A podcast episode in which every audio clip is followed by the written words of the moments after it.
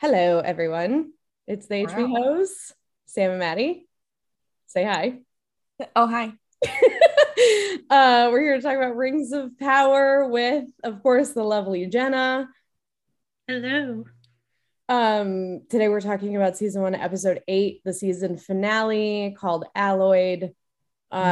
We have fucking thoughts, guys. So just bear with us. We're going to try to get through this graciously, but... Mm-hmm. Who knows? Who knows? Depends on your definition of gracefully. Yes. Yeah. So Maddie's going to be taking us through the episode and talking points today. So Maddie, you want to... Oh, actually, hold on. Let me just do a quick spoiler warning. Ooh, we got it within the first minute. Look at that. Wow. Warning. Caution, this podcast episode contains spoilers for the entire season 1 of Lord of the Rings, Rings of Power, especially season 1, episode 8. We were talking about all the things that happened in this episode. And then all bets are off when it comes to the movies and the canon too, when we're talking about comparing both. So it's been over 20 years. Get on that shit. Watch the movies. Yeah. Truly. Like, if you haven't seen it, just like fuck right off. Like we, you know. Yes. Okay, so, Maddie. Welcome everybody. Sorry we're a little bit late to the game. I ended up moving, but it was a whiplash experience for everyone. So we are a little bit late. Thanks for bearing with us. Let's jump into the episode. Fucking Alloyed. I did love the name, just overall, and I will segue that right into your overall thoughts. Sammy, what do you think? So the only thing that I wrote for this category, this sums everything up, is, so Space Cowboy is Gandalf, Halbrand is Sauron, and the timeline is fucked. Got it. That's what I wrote. So I mean that pretty much so there were a lot of moments that I really liked, a lot of really cool like visual things that we got.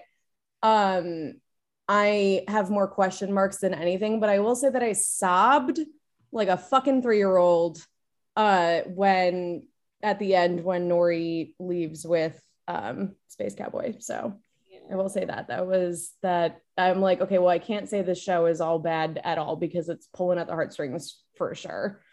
Yeah. But yeah. The Harfoot does have your heart. Definitely. What about you, Jenna? Overall thoughts, baby. I have nothing written down for overall thoughts. I'm sad. Oh, yeah. I don't know how to describe my feelings on the overall thoughts, to be honest. I think speaking of whiplash, I feel like that's what this like entire season has been, and this last episode has been. Yeah. Because I've said it in other previous episodes about how they have you guessing who Sauron is and who Meteor Man is and all these people. And yes, we did get confirmation of one of those, you know, coming to light. We know that Halbrand is Sauron now, but I don't like the way that they went around it. It's a lot of timeline stuff. So yeah, I would have to agree. You know, obviously, I don't know the lore as well, but just from a series point of view, it did feel a little bit fast, especially the last episode. I was like, whoa, like a lot of things happened. I feel like there's more that maybe we're not getting. I don't know. I still enjoyed it, though. Like, you know, visually crazy.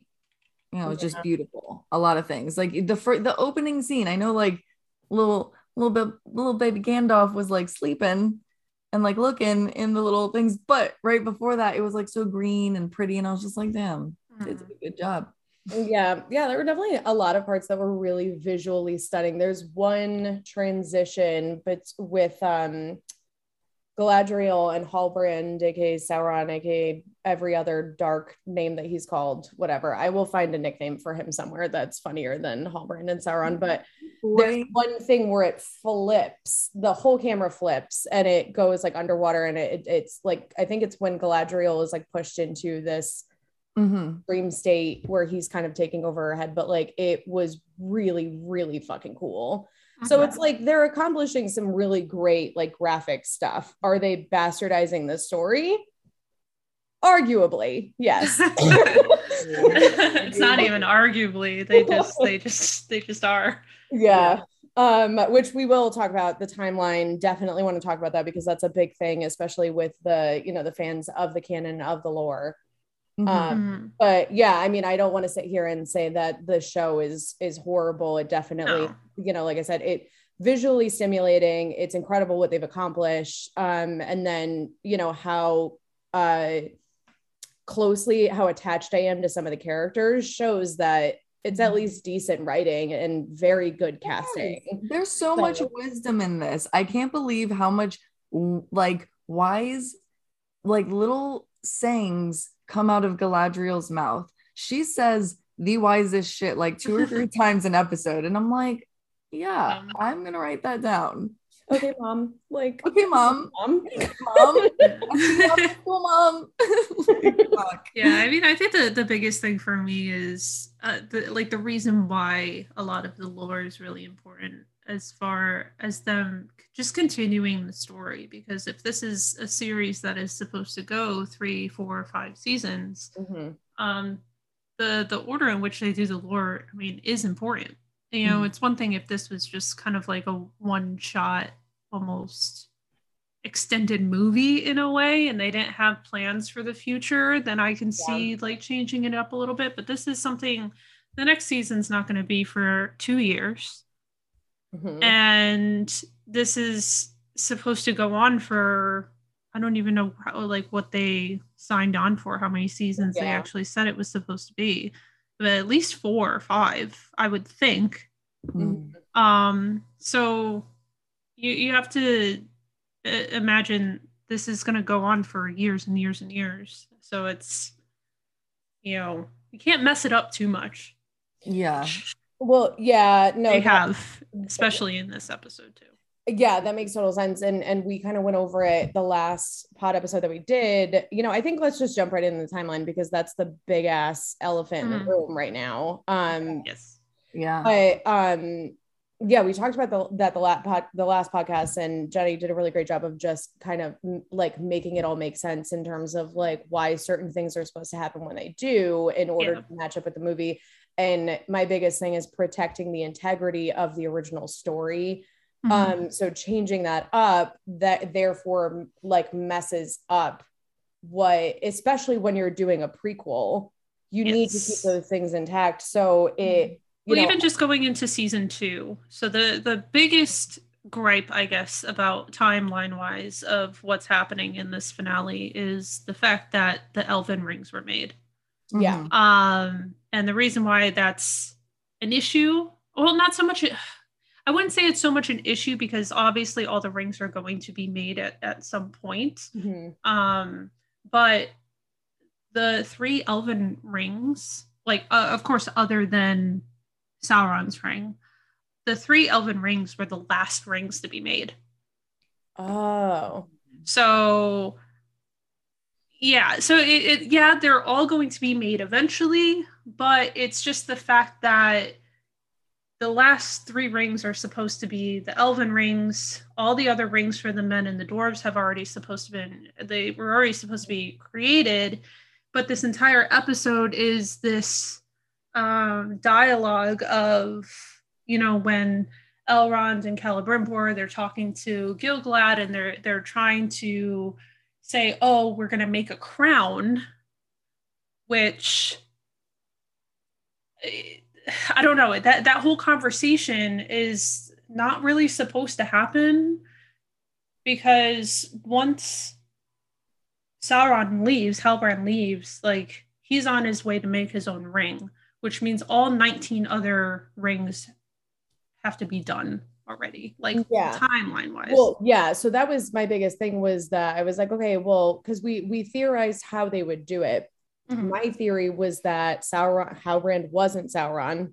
And we'll get to that because that was annoying, how that all happened. But the, and I, trust me guys, we're not just going to sit here and hate on this episode. No. Not my at all. There are just some like, and even just from a viewer, not even in a lore sense of just like, it's just questionable. Things.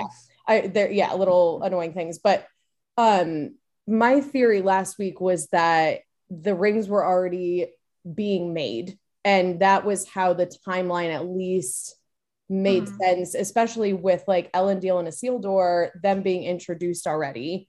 Mm-hmm. They're not supposed to be introduced to anything until the rings have already started being made. There were a couple like things that you said about the timeline that I was like, well, maybe if we put this piece over here and this piece over there, it makes sense in this theory. But the fact that, and then as soon as the Elven rings are made, then we see Halbrand, aka Sauron, aka like Dark Dick. I don't know what I'm gonna call him. I'm gonna work on stuff right now. Sauron. I really wanted to name this episode From Shipboy to Sauron.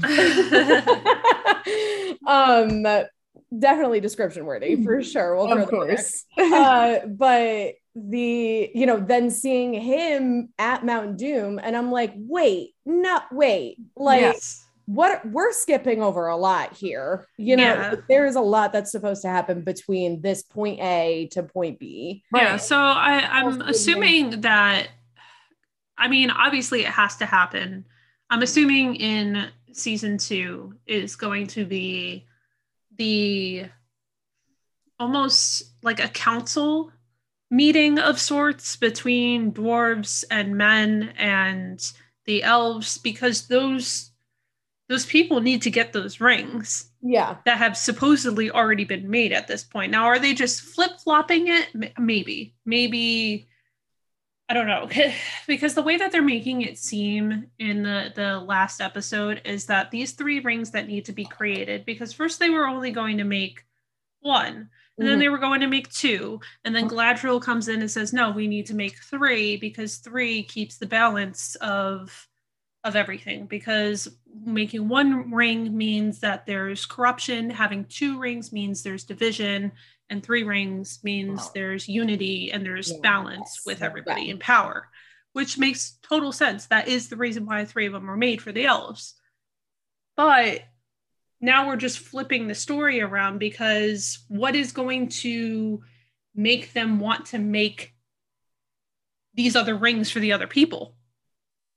Well, that's what I'm saying. That's what doesn't make any sense, is like, you know, the elves' agenda of making the rings, in at least in this story, was clear. They're trying to protect themselves. They were using the mithril to protect themselves.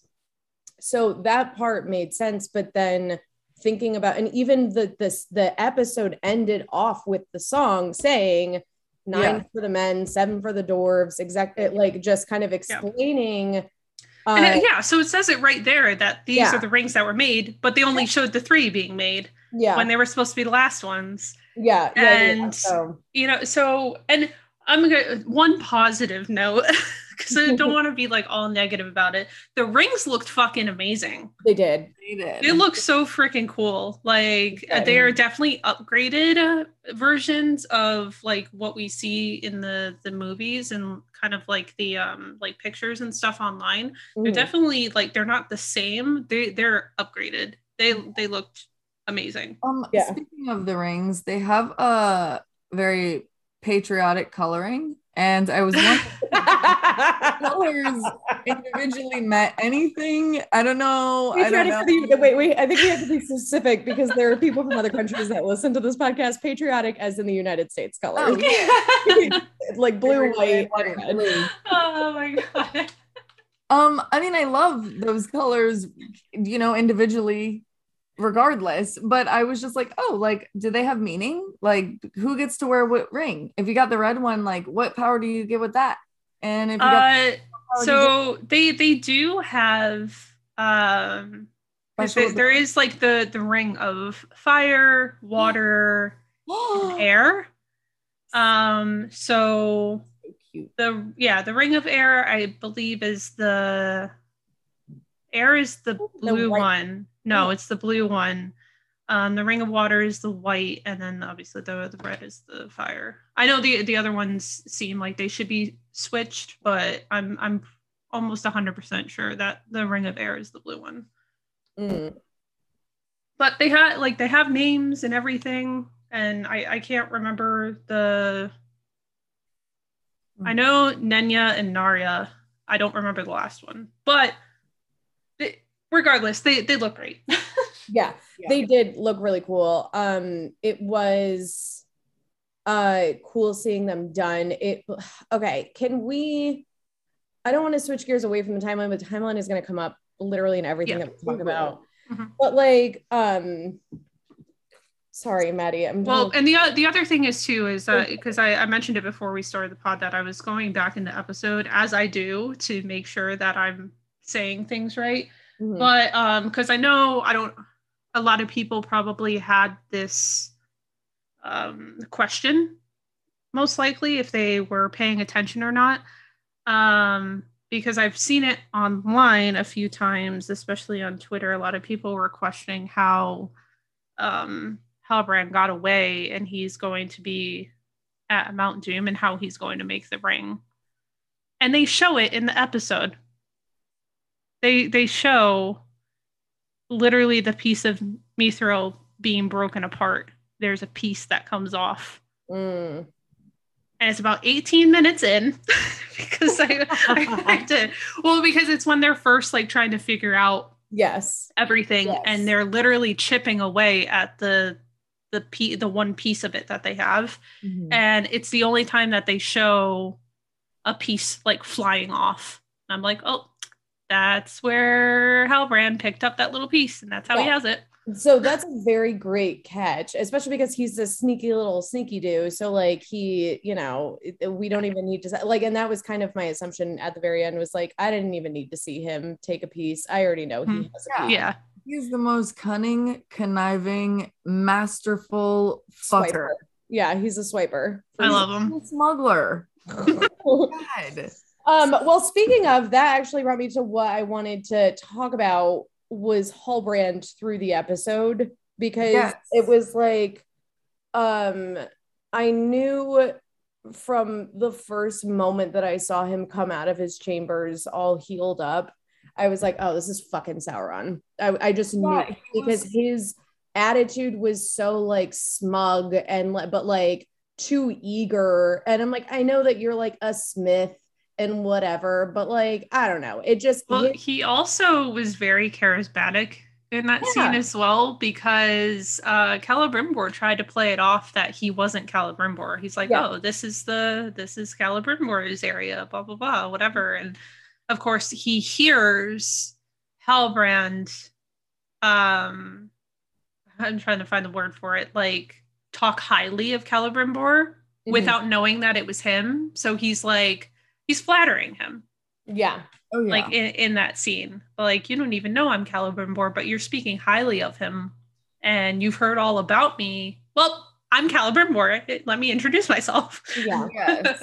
Yeah. Halbrand was super pointed throughout the whole episode. His questions, even his answers, were so concise, which I think before, they were, but in a more modest way. He was a little more...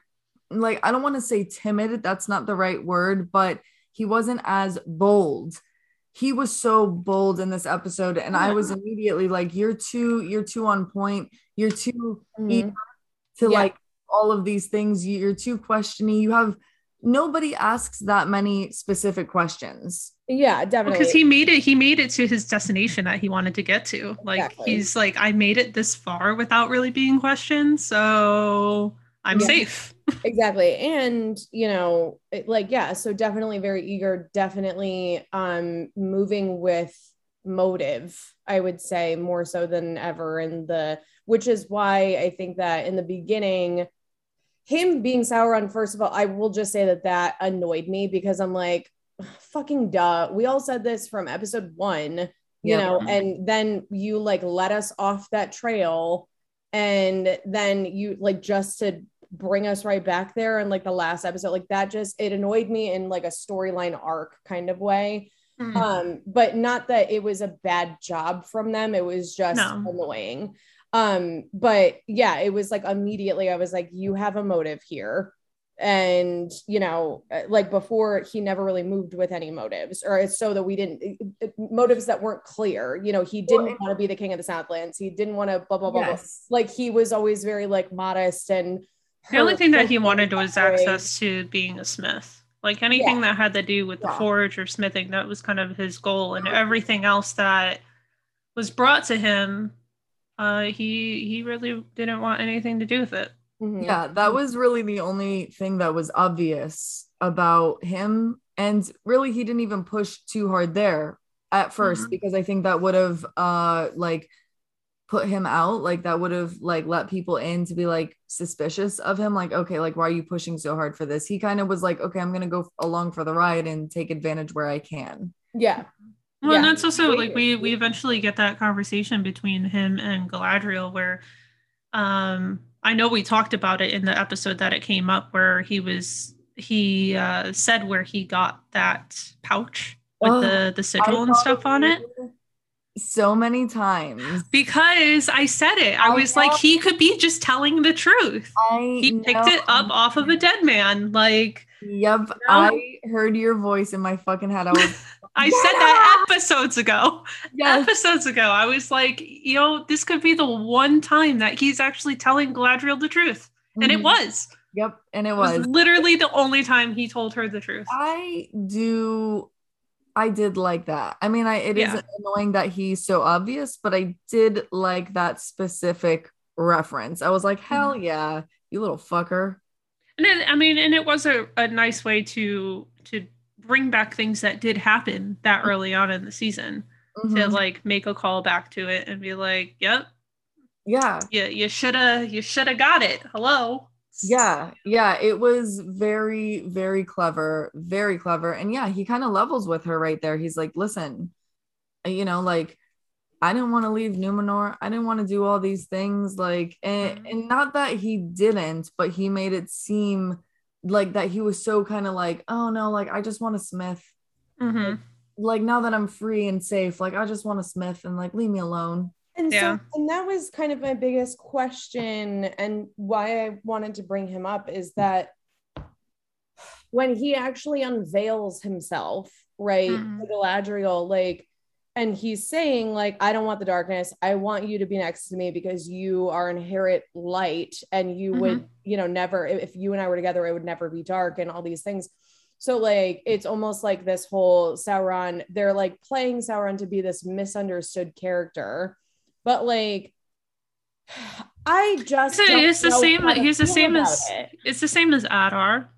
It's that they're very, it's very similar goals in a way of, we see it being inherently good humans looking in from the outside. Like we see him as evil, but it's just like every other villain or every other bad guy in every show or movie where like their motives, sometimes like they believe that what they're doing is correct. Good. Yeah. It's the classic Joker with Walking Phoenix. It's the classic Thanos. It's the classic.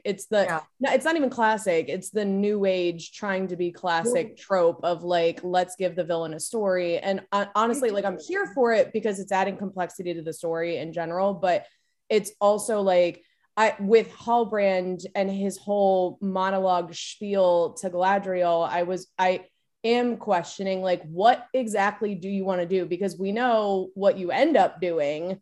He wants to rule. He wants to rule, and he wants to corrupt the people who end up getting the rings, which is, I mean, the whole point. He wants to be able to have this power over the world that they're in, and he believes that it's to unite everybody so that there's no more wars and there's no more fighting and there's no more alliances or everything is just under one rule.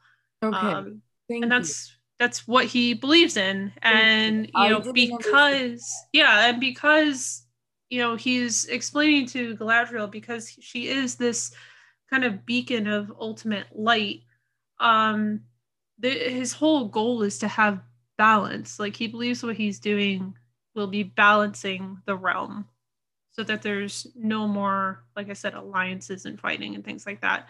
So to have somebody by his side who literally would balance him and vice versa, that, like, that's why he offers that to her and says, you know, for me, in order for me to do this, you should be by my side. This is my offer to you. Mm-hmm. Because he also knows how she is, like, deep down, her thirst for vengeance and fighting and not being able to let go of the past, which eventually she does in a way in this episode. Mm-hmm. But leading up to this point, her whole thing has been nothing but vengeance.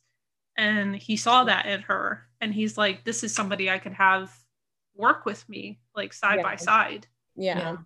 Because our goals are essentially, like, the same. So what I think is the same. Yeah. And then it's almost like, okay, the actions. And this also, I know, comes with having the one ring, you know, it almost like it's almost like he is actually a decent person right now and thinks what he's doing is right. And he says that he doesn't want to rule darkness. He doesn't want to be the king of darkness. You know, he wants just one just land. He wants balance. But then, you know, maybe we'll see the shift once he does create the one ring and has that power, as the rings do, you know, especially that one, you know, like they kind of corrupt you automatically because the greed and thirst for power will change you. So that's kind of what I was getting, but, like, that's almost what was weird about it, was like seeing him in a human version that we've known all season, who, like, sorry guys, never fucking liked Halbrand. Nah, I could give a shit about him. Like, he wasn't my favorite. I think that I got more of a story from Adar coming from the dark side, and just having the few bits of dialogue that he had was really able to showcase that for me, this villain story. I think that was a lot more interesting than seeing Halbrand throughout this season just be like a sad boy and not want to talk about anything. And then all of a sudden be like, hey, yeah, sorry, I'm the fucking Prince of Darkness. You know, like, well, I mean, it also doesn't help because she confronted him. You know, he was ready to just not say anything. Mm-hmm. But when he's faced with her doing the digging, because, you know, early on in the episode, we do see her talk to one of the lore masters, and she's like, hey, I need you to do this favor for me. Go look this up. I need any information that you can give me on the Southlands. Mm-hmm. And, you know, if it wasn't for her confronting him, then he definitely wouldn't have had that moment, you know. But we do see a little bit of what he actually looks like when you know, he gets angry when they're talking. You see his the slit eyes that he eventually gets, where it's like the almost cat eye looking pupils and stuff. So we get a little brief glimpse of what's under there. Yeah. And you know what, just speaking of him, I am probably most curious. This kind of goes into, you know, what we're expecting in season 2, which we'll, like, really dive into later, but I'm really curious to see how, like, what happens between him and Adar, because Adar was one of my favorite characters of this season. And we know that even just that him, Halbrand as a human Halbrand, we saw that they have history, and Adar said that he killed Sauron with his bare hands and et cetera. So there's definitely shared history there. So I'm curious to see, like, how that actually unfolds, like their conflict, like the dark conflict, the conflict amongst the darks, the dark. The Battle of the Dark Princes. By the way, just my red flag, immediately when Halbrand turned into Sauron, I was like, this man is hot now. Hello. Oh my God. Okay, so sounded like me, just liking the villains, man. You know, he was like, listen to me, Galadriel. And I was like, what? Hello. I know, it's so funny because I was talking, me and Jenna our mom, I talked to her a little bit about the episode just for like a split second. She was like, the hot guy is the evil guy. And I was like, Mom, you think Halbrand's hot? And she's like, yes. And I was like, oh God. I don't know what it was. I didn't like him from the start. I just really didn't like him. At first he was kind of like, you know, I don't know. Sneaky little weasel. Yeah, exactly. Well, yeah, that's probably exactly right. I'm just like, who is this man that thinks that he can just touch an elf at all? Exactly. Get your fuck out. Get your hands out of here. You've been on for fucking months. Seriously. So I'm just like, I am not a Halbrand stan by any sort. I am an Adar stan. Love that man. Yeah. Yep. Yeah. I mean, it kind of just sucks because they really did make it obvious in the very quickly in the episode that that's the direction they were going with Halbrand, with him being Sauron, because again, we touched on it, how he was being super sus, asking questions and everything to Celebrimbor, and just the line that he says when he says something to him about it, and he says, call it a gift. And I was like, yeah, Annatar, the Lord of Gifts, you would say that it's a gift, motherfucker. Like, and that was it. I was like, instantly, I was like, this is Sauron. Like that quickly into the episode. And he also says, like, which I also find, again, just knowing what I know, like of Morgoth and previous, the fact that he says, because he looks at the three jewels, they're like in a box or on the table or in a box or whatever. Like little. He makes a comment about how he's never seen jewels like that before, and I'm like, bullshit. Yep. Morgoth had cimmerals in his fucking crown, motherfucker. You've seen those, like, this shit before. And I'm sitting there and I'm like, God damn it, like this guy. Oh, God. God damn it. Yeah. I'm like, oh my God, it's frustrating. It's so. Yeah, he is frustrating, and he's so convincing. I also noticed, I was like, how. I mean, I guess this man has lived for a long time, but how has he convinced two elder elves that, like, he's safe? Like, he convinced Galadriel and Celebrimbor, and I'm just like, dudes, y'all are elves. Well, I mean, he ruins it completely, because eventually when they get into talking about the crown, and Celebrimbor's talking to Gil-galad about everything, and Galadriel's standing there, and Celebrimbor, you know, says that little line of not of the flesh but over flesh, which is the same line that Adar said to Galadriel when they were talking. Oh, so that's what tipped Galadriel off, because she's like, I've heard that line before. I heard it from fucking Adar, and Adar has heard that from Sauron. Adar has heard that from Morgoth. So now Celebrimbor is all of a sudden saying it. And who's the only common denominator? Somebody that would be fucking Sauron. Oh my God. And she knows that, and she knows that, and she knows that Halbrand has been around in the forge and working with Celebrimbor. So that's why she's like, okay, I need to start figuring this shit out.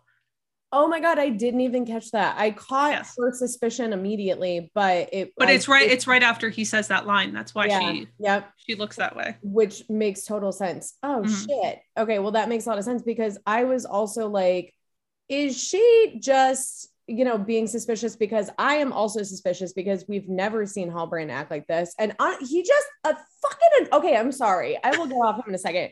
He just annoyed me so much before he unveiled, but like, he was just like a shitty, annoying little child. Oh God, I don't know. I just felt like, you're just such a nosy piece of shit right now. Like, why are you being like this? I'm sorry. Yeah. I have to work through these feelings, but he really, really bothered me this episode. I did not like him at all. As he should. You were obviously. I mean, that's the point. You're not supposed to like him. Oh God, no! I was just like, no. And then we have like a bunch of like Halbrand like apologists that are just all over him, and I'm like, how, why, when, where, what is going on in your head that you're? Don't get mad at the hose. That's like prison bay right now. Okay, like, oh my gosh, so hot. He just came into his power. He just had his glow up. You know, see, we're hot for Halbrand. I know. Well, and see, I was never into Prison Bay either. I always thought he had two skinny. No, we're hot for Sauron, because that's not even what Sauron looks like. He's just using Halbrand as a skin suit. Okay, so I mean, okay. So speaking of Halbrand and timeline, Jenna, do we know he was supposed? Okay, so Sauron was supposed to be there. Of course, I brought this up last episode where Sauron was already supposed to be there by the name of somebody named Annatar.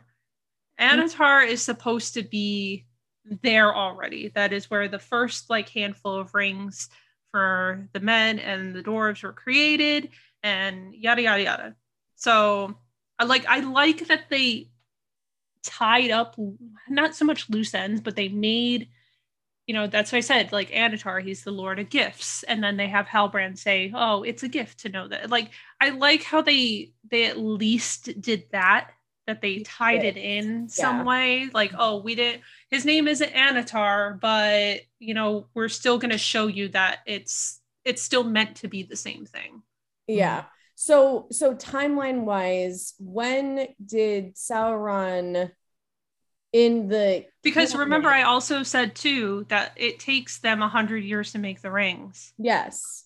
So if the elven rings are already made, that means the whole 100 years have already gone by. That's another little timeline thing. So I think what they're going to end up doing is in season 2, like I said before, they're just going to end up doing a little switcheroo. They're going to make the 3 rings, and then probably what they'll do is they'll I don't know, they're gonna have to tell people eventually, hey, this is Sauron, hey, we need to get a hold of Muriel because we know who Sauron is now, he's gone now, because we see him at the end, he's back in Mordor, and you know, this is what happened, we made these rings, maybe we should make some for you guys too. Well, and then of course Elrond is going to talk to Durin and be like, huh, maybe we should make some rings for you guys too. So I think they're just flipping it. Yeah. So, and I will say that this is also jumping ahead a little bit to something that I want to talk about when we're talking about where we left the characters off, it being the season finale, but, we have Arian, who is about to touch the Palantiri. Yes, yeah, so because it was a very, very much a Game of Thrones House of the Dragon moment there, where, you know, the king thinks that Aerion is fucking Muriel and is speaking to her on his fucking deathbed. Aerion, that's it. Well, yes, exactly. So she's about to touch that. We don't see her touch that, but I'm also thinking... that will probably be if they don't get word to Muriel that Sauron is back, then at least she will likely see it and be like, we need rings. Yeah, because now I would think that the timeline has changed enough to where whatever vision is coming in that the Palantir, it's going to be different. Yeah. There still might be a little bit of a glimpse of maybe a tsunami or something, the previous thing will be there.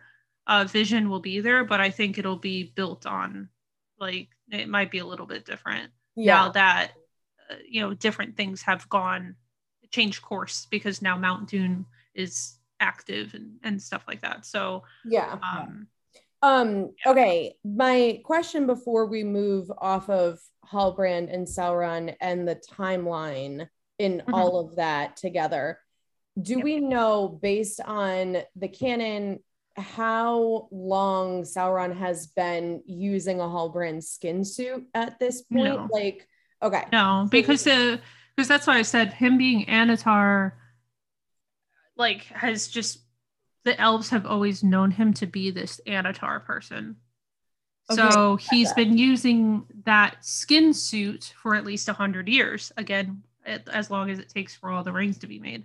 Can he buy multiple skin suits at the same time? Yeah, because he has the same power as the strangers, as we saw.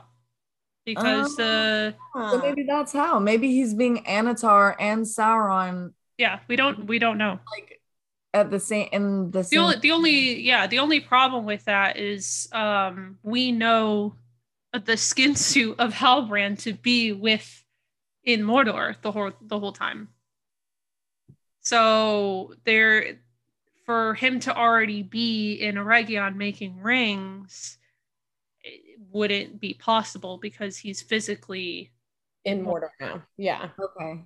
Yeah. So that's why I said that timeline part was really bugging me and for the last couple episodes. Yeah, and what kind of I just want to pull it back to the last episode too, just another timeline thing, because we had kind of an issue with the Balrog, but what at the same time Balrog was waking up, you know, because of the one leaf, the one ring, the one leaf. Yeah, the one leaf. But that was also when Galadriel brought Halbrand. Well, no, I guess they were always in the Southlands. So no, okay, never mind. That doesn't make any sense. I'm really trying to piece this together so it makes sense in my head, because so many things are different than how they're supposed to be.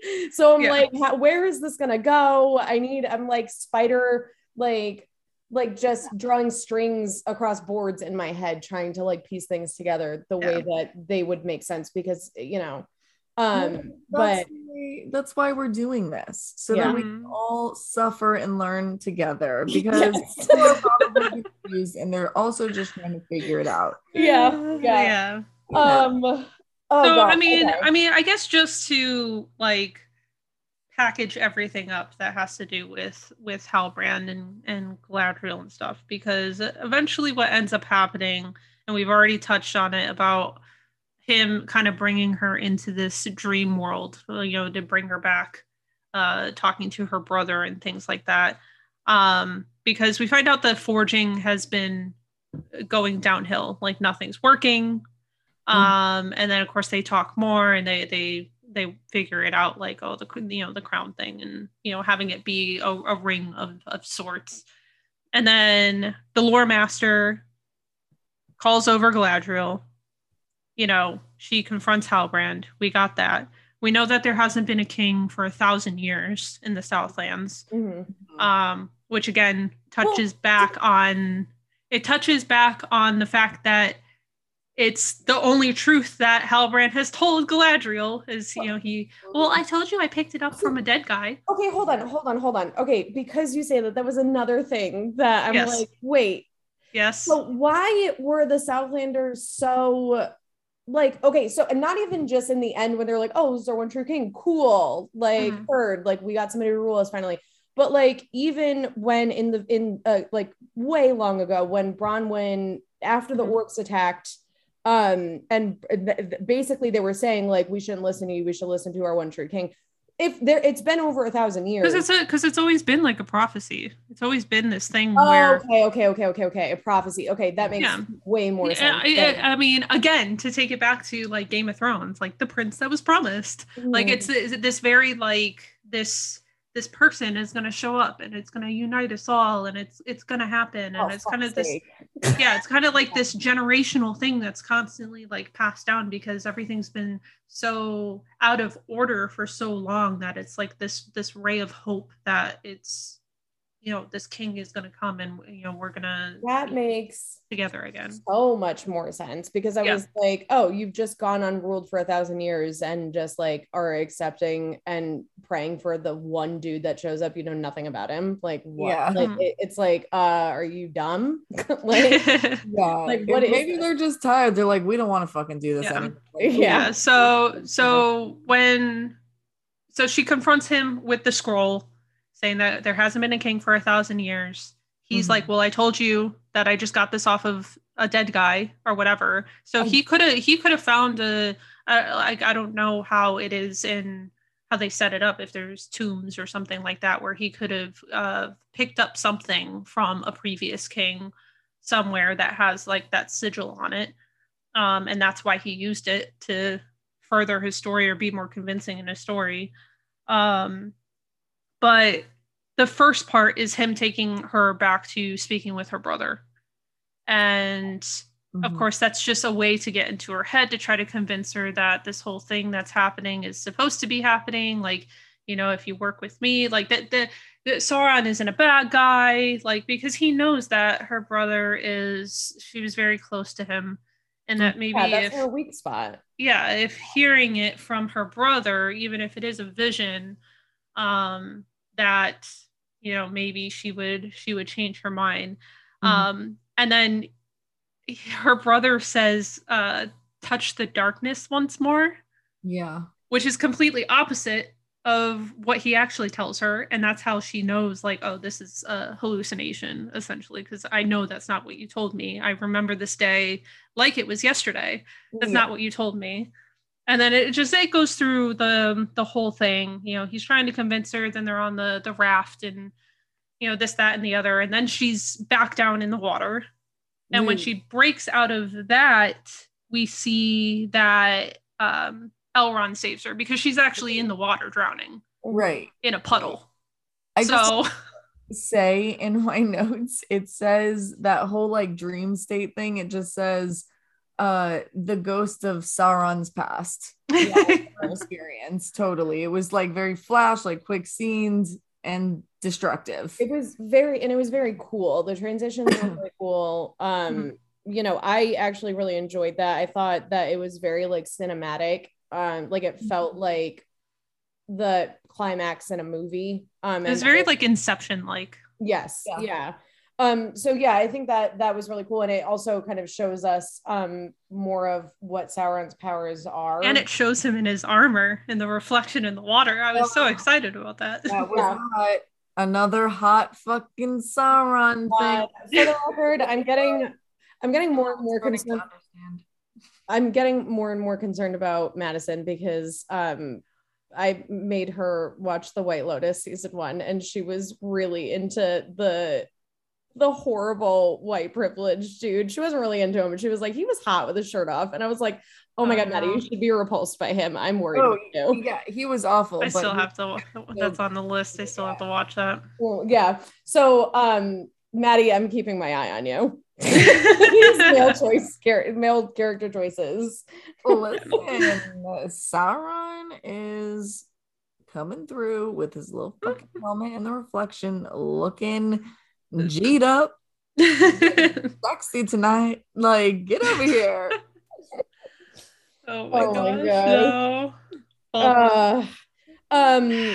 Okay, so yeah, Elrond ends up saving her. Yeah. And then we know that just to wrap up that whole section of those storylines, we end up seeing that kind of Galadriel has come to terms with letting go of her brother in a way, and letting go of her vengeance.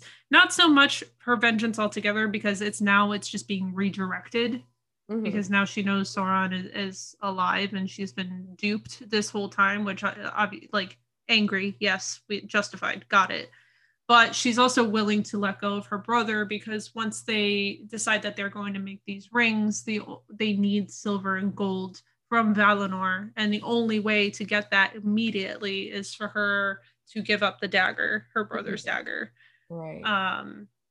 Another cool thing, a little thing that I caught throughout the episode of them forging, is when they're forging and they put the mithril in everything, it looks like Sauron's eye.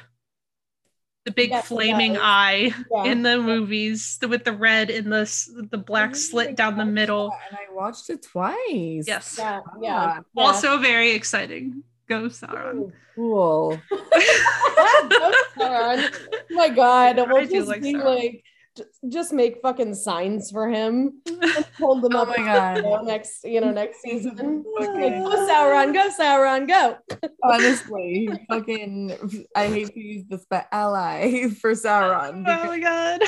I just love him right now. I'm like, oh my God, you're so scary. I'm here for Sauron. I'm not here for fucking Halbrand. I think they could have found a better human to be human Sauron. They might change it up. Well, they might change it up now, because who knows? Like, everybody knows what he looks like now, so he might change. Needs a new skin suit. Yeah, he needs a new skin suit now. So people are going to be coming after him. Who knows? Yeah. Speaking of, or he's just always going to be in the armor from now on, which also would be great. That's kind of a skin suit. Yeah. You know. So, okay, character-wise, who else do we want to talk about? We've got to talk about The fucking cults trio. Well, I think we'll hit. I would say we hit on that a little bit last in a way, because the Elendil and Muriel and everything is a little bit shorter. I think we get that out of the way a little bit. I am excited to talk about them because it was fucking crazy. But Muriel and Elendil, can I just start it off with a question? Are they in love? I don't know if I always do that, and I make it Disney. I'm so sorry, but like it's like a weird, like more than like serving you. They're like, are you in this for the fucking long haul? Can like, what does she say exactly? Something like, "Come what may." Come what may. Which is totally fucking Moulin Rouge. I was like, that song, man. Well, okay. So first of all, that song is the best song in the entire Moulin Rouge album. It makes me cry every time. I actually watch the movie and see it. Also, just want to say there was a very Moulin Rouge moment in House of the Dragon too, and I'm like, is there a resurgence happening here? What's going on? It's on Broadway right now. But who knows, maybe. Yeah. Come what may, it's meant to be a very romantic, loving statement. Mm-hmm. All kind of romantic. I don't know, like the way he's been leading her, the opportunity that she gave him to say, you know, she was like, bro, I know you're hurting. Like, if you really don't want to do this, I'm giving you an opportunity to back out. I mean, that was like the silver lining of it all. Mm-hmm. And he was like, no, bitch, like, I love your fine blind ass. Like, I still want to fucking love you, ho. Yeah, I mean, well, their whole conversation is basically about, you know, in order to win this, like we're gonna have to go through. We're gonna have to hit rock bottom to get through it. And since we've already pretty much, we need to deal with the consequences of what can happen to us for the greater good. That's like that what their whole like conversation was about. And that was the whole come what may thing, because it's like a kind of like a way to say, you know, bring it on. Like we're ready for, you know, whatever all of these events have happened, whatever it's leading up to, like we're in it now. And we're just going to have to deal with whatever happens to us as long as we win. Yeah, and like the sacrifices, like her, you know, we touched on it too about her, you know, not wanting to let people know that she has lost her sight. She wants people to still hold her in high regard. She is a queen. She doesn't want to be looked down on, or she doesn't want to, you know, have any kind of like handicap in a way. Like she doesn't want to be babied. You know, she still wants to be a ruler because she is. Yeah. So their whole conversation, she's like, well, I've already, you know, I'm already blind. I'm already at a disadvantage. And the only way I can go is up from here. That's true. Like, which is great. I would say that her perseverance is probably my favorite. Like the way that she deals with struggles and vulnerabilities is probably my favorite of everybody, because like even I noted this last episode too, where Galadriel finally sees her again and realizes after the explosions, like, and she says like, don't pity me, pity our enemies. And I'm just like, God, what a badass line that was. And of course this is all said when they're on the ships and they make it to Numenor and there's black flags everywhere, which signifies that her dad has passed. It's like, it's just the fact that there was this whole conversation between her and Elendil about, you know, persevering and like, you know, we got this, and then they're just hit with you know, this death, which they, I mean, granted they knew was coming. He was sick. Right. But it's just the timing of it. Like, and her not being there for it. Yeah. I mean, that's horrible. Like imagine, you know, your sick elderly parent tells you the only thing that waits for you over there is darkness. Number one, doesn't want her to go. She says, fuck it, dad, I'm going. And then you come back and he died before you can say goodbye or, you know, be with him and comfort him in his last days. So like that alone is awful. for anybody to deal with. So yeah, I think, but I think honestly with her and the way that she's been, it's like that will just light more fire under her ass in that way. I think it'll just add more fuel to it. Because she'll be like, well, look at what I lost while I was out here fighting you. Like you, right. Like essentially it's the enemy's fault that happened to her.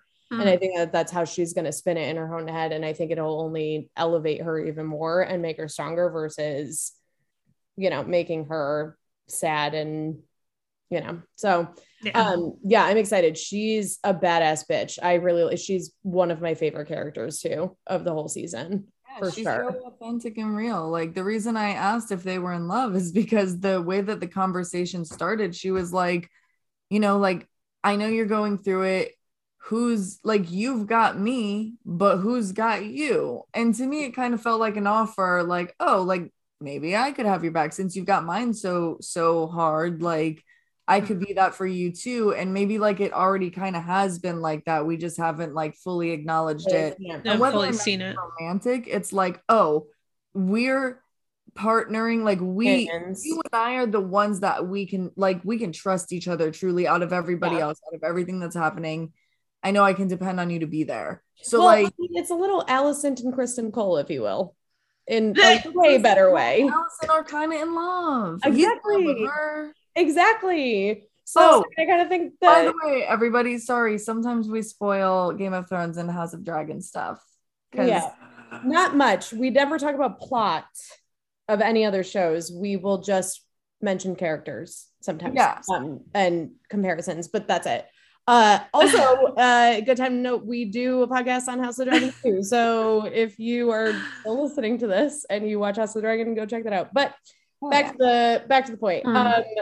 It's very companion-like. I think they really do trust each other. It's actually really funny. Like it's not funny, but like their arc is really interesting because I'm really just thinking about the whole season, and they started on opposing sides in the very beginning. She didn't trust him worth a shit when he brought Galadriel into her hell, right? So like it was very much like, if you want to prove yourself, keep an eye on her. And that was really the only thing that we've seen besides her questioning him in the very beginning. And then it really wasn't until they actually fought together that they garnered this trust for one another. He's always respected her. She always respected him as like a captain, but it, you know, their relationship has grown like tremendously in terms of trust throughout this whole thing and everything that they've been through.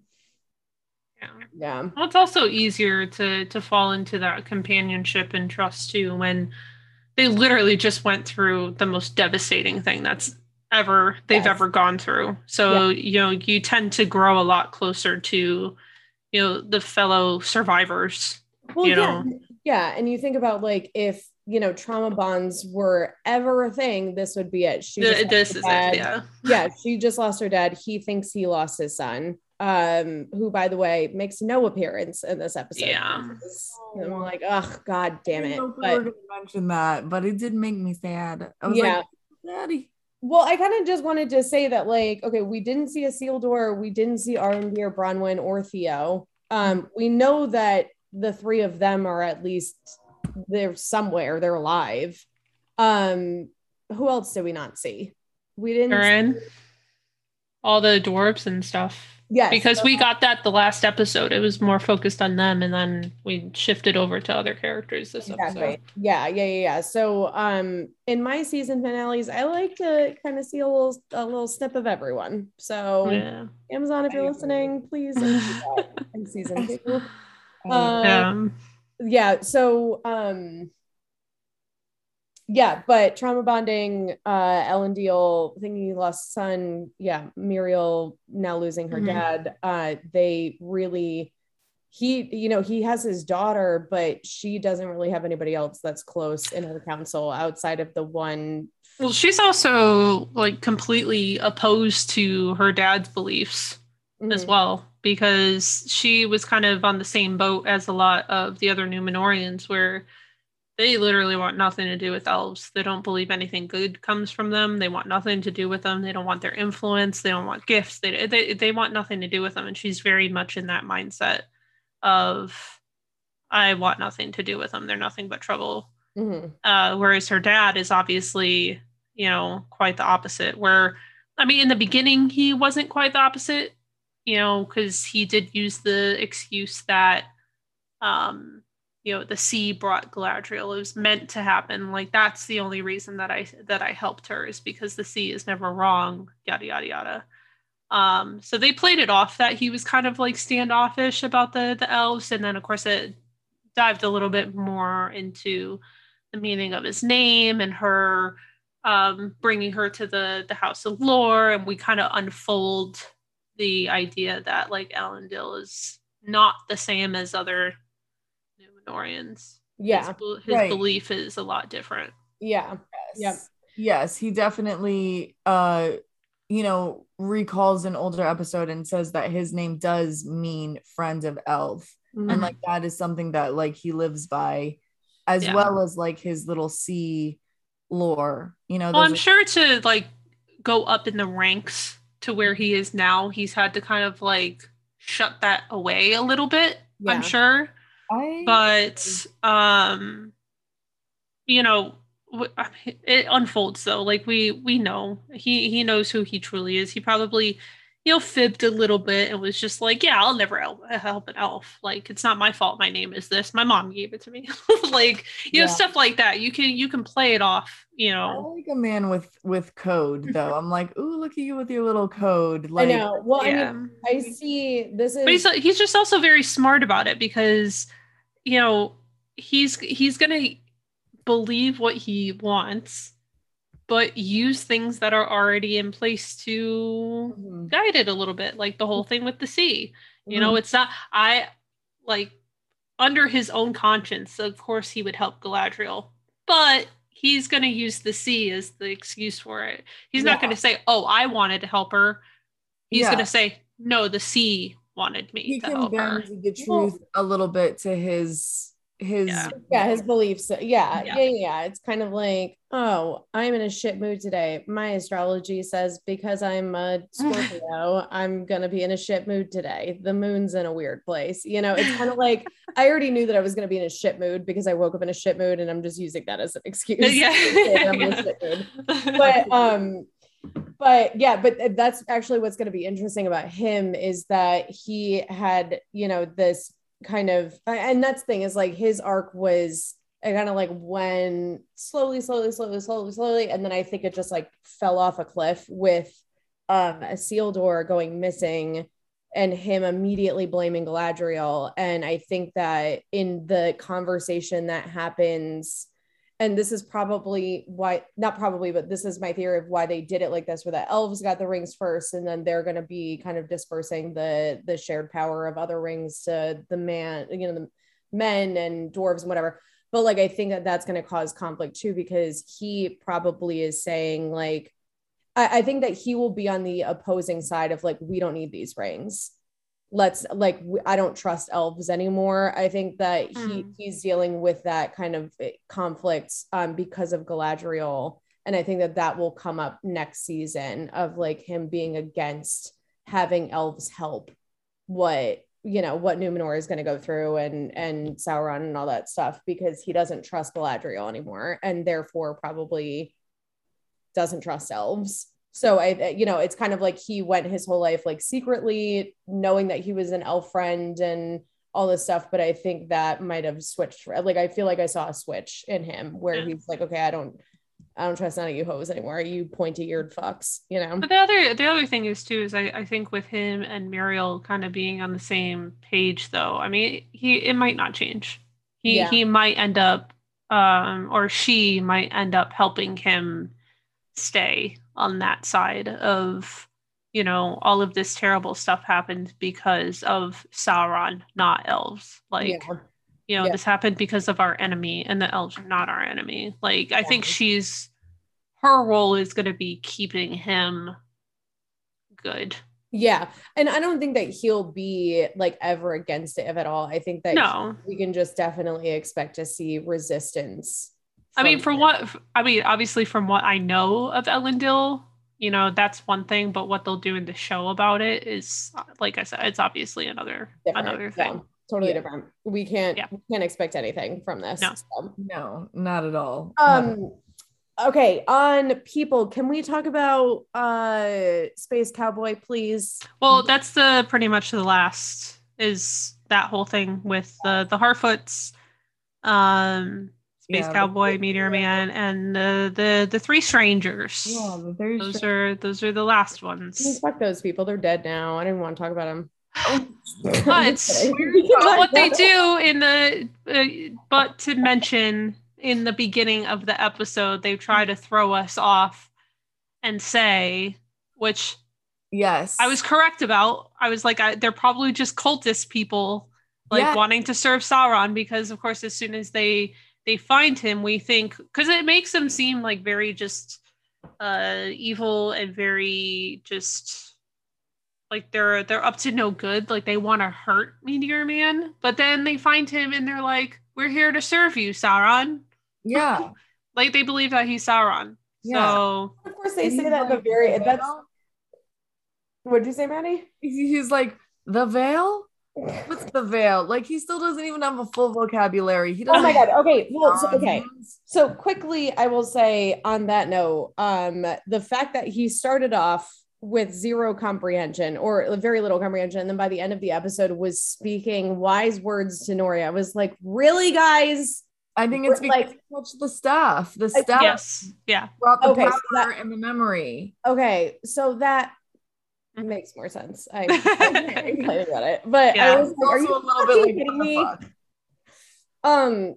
So yeah, of course the whole episode starts. I was so Maddie and Jenna both watched it before I did. I watched it the day, like on Friday. They both watched it Thursday night.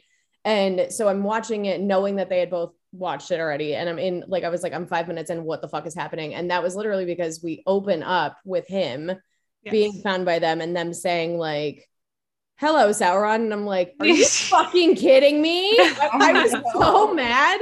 I was like, absolutely not. Absolutely not. This is not happening. Him away. They're like, come with us, Sauron. We're going to teach you everything. We're going to take the fucking Rhûn, baby. Yeah, Rhûn. I don't know what this is because I'm an idiot and I can't remember the For the people, Jenna, what is Rhûn? And for me, what is Rhûn? Where are we going? So Rhûn is the furthest east. When we're thinking of like Middle Earth, it's all the way to the east, and we see it more in I believe they came up with great names. I believe it's like the Easterlings are the ones that are from there. But a lot of like the fighting and stuff that happens in that area. Oh. And Rhûn is basically like, it's just an area where a lot of the story happens. Okay. Very cool. I figured it was a significant place, but I was like, I haven't heard this mentioned before. What is it? Is it a place? Is it an object? What's happening here? But yeah, they basically like want to take them there. They're like, you're going to learn everything here and you're going to get your memory back. Don't worry.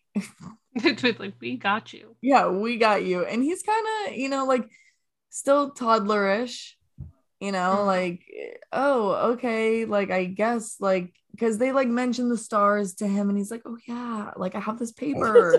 Oh yeah. Dude, he's so like, oh god, he's just such a child. Well, yeah, so it kind of bothered me, like it was hard to watch them beating him up. Yeah, it was tough, man. Yeah, that was tough. I didn't know that they could all use the staff though. That was kind of cool. I was like, oh shit, burn hands bitch can use staff bitch's staff. That's cool, shared power. And it kind of reminds me, like they're not the same, but it reminds me of like, the three sisters that they always show in like Hercules or whatever, like underworld thing where they can like see the future. Oh, the three fates. Yeah. Yes. Yeah. Thank you. It kind of reminded me of that because they could all use, well, I don't know if Helmet Head could use it yet, but I would assume if Burn Hands bitch could use it, then Helmet Head could use it too. And I was like, oh yeah, that's kind of like the eyeball. That's cool. Love it. So yeah, we get to this point throughout that, you know, they realize that he's not who he said. He tries to attack them. I also just want to say, within this, I am a Harfoot hoe. I really love the Harfoots, and the thing that interested me, I mean, all of it was very, very fucking cool. But like, I laughed so hard when I saw Sadoc just like open up a blanket of grass. And I was dying, and I was like, of course, they are the cutest things I've ever seen. And I'm like, fuck all these really magical, really powerful people. Like, I just care about the Harfoots. They need to be protected. Yeah, so then we go through this whole sequence and they're fighting each other, and you know, the Harfoots are trying to help, you know, Meteor Man, and well, yeah, because they're using what they like, their knowledge of the land and camouflage and all this, that they're trying to use it to their advantage. Which they did effectively, because they, you know. Which they didn't, not effectively, because they think that they get to Meteor Man and it's not him at all. It's all a ruse. Yes. Yeah. Because they're naive and they're like, we're the third. We did it. Now. Well, Yeah. I mean, but they at least followed them. They got to them. Yes. Yeah. So, you know, and then they got him. And at the end, their efforts were technically successful. I mean, yeah, they went through some shit first, and you know, Sadoc does, unfortunately, he's gonna pass. Which is also very sad, because they're like, "Oh, we need to get you to help," and he's like, "No, I know I'm done. I just want to see. I just want to watch the sunrise." And I cried so hard. I thought it was gonna be the only time that I cried this episode. Nope. Not at all. Not the fuck at all. Not at all. It was tough, because Sadoc was such a great character too. So like, R.I.P. We will write a memorial for you in the description. But absolutely, the poor guy. He, you know, it sucks because his character, he wasn't on the fence, but he, you know, had a group to worry about. So Nori's position was always difficult for him with, you know, Meteor Man's strangeness. Mm-hmm. So like, when other people were against him, it was just so full circle, because when it came down to it in the end, like, he did what was right. And like, you know, even Malva, the girl who would always kind of like, you know, question him or like make him change his mind, was like, damn, like, I wish he was here. I don't want to do this by myself. Yeah. God, it was awful. So at the end of this whole conflict between this, I'm just going to use the triarchy, because that's a big thing. Oh my God, I wrote that down. I'm just going to call them the triarchy cults. Yes. And yeah, so when they basically, where I'm just like, okay, Space Cowboy, you are Gandalf, because as soon as he held the staff, it was Gansy. Gansy, let's go. Yeah, 100%. So, I mean, it's not proven.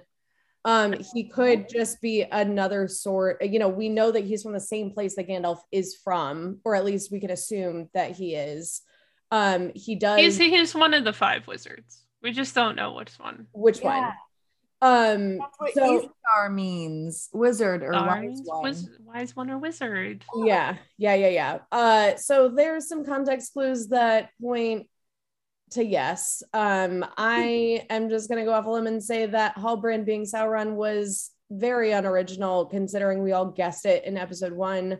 So I'm also gonna say this man is probably Gandalf. They're already fucking with the timeline. We're already like 400 years after where we should be. You know, I'm just like, you know, it's probably Gandalf. I don't really, and this is almost like a credit and a discredit to the writers. I think that they're very much just riding on the fact that majority of people that are watching this show already know the well-loved characters, and they're using those well-loved characters instead of staying on the fucking timeline and talking about other characters. Like if we cared about Gandalf, if we cared about like these other characters, like we would just watch the movies. Yeah. Like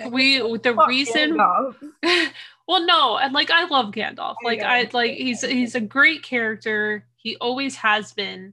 But it's like this is such a perfect opportunity to.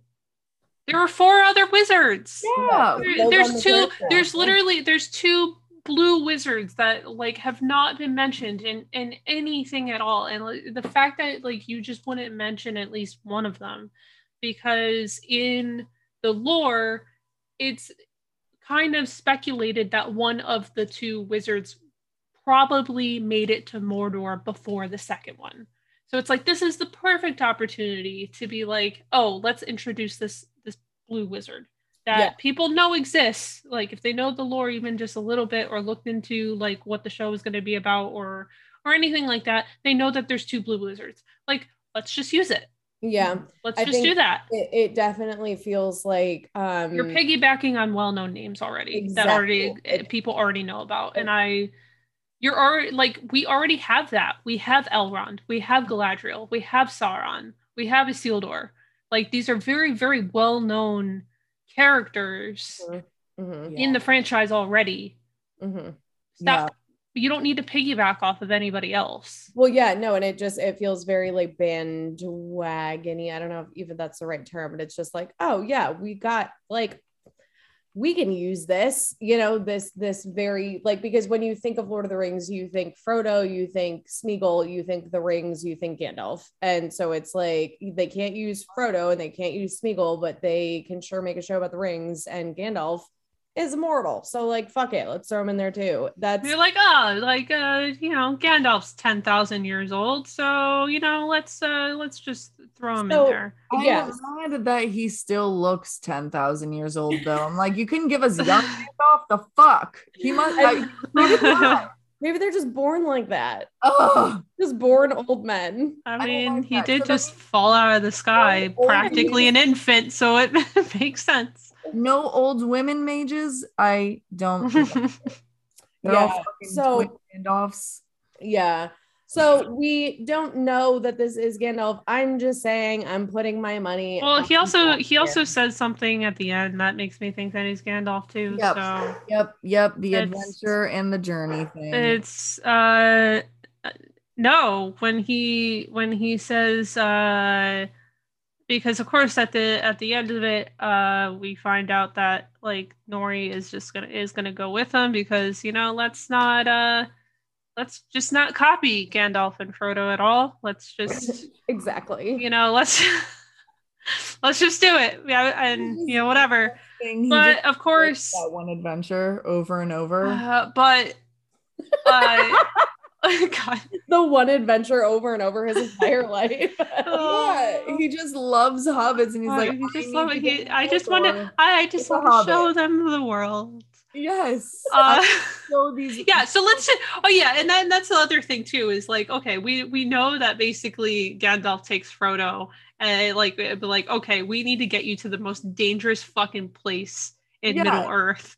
But let's not put you on this adventure. Let's take Nori to Rhûn, an also dangerous fucking place on Earth. Wait, let me just make a restaurant reference right now. But you know, when you first start a restaurant job and you get that one shift where you are just thrown to the fucking wolves and you drown and you suffer. But then after you're good, you're like, oh, like I just needed like a horrible shift to happen to me, and then I'll be good. That's what this reminds me of in life.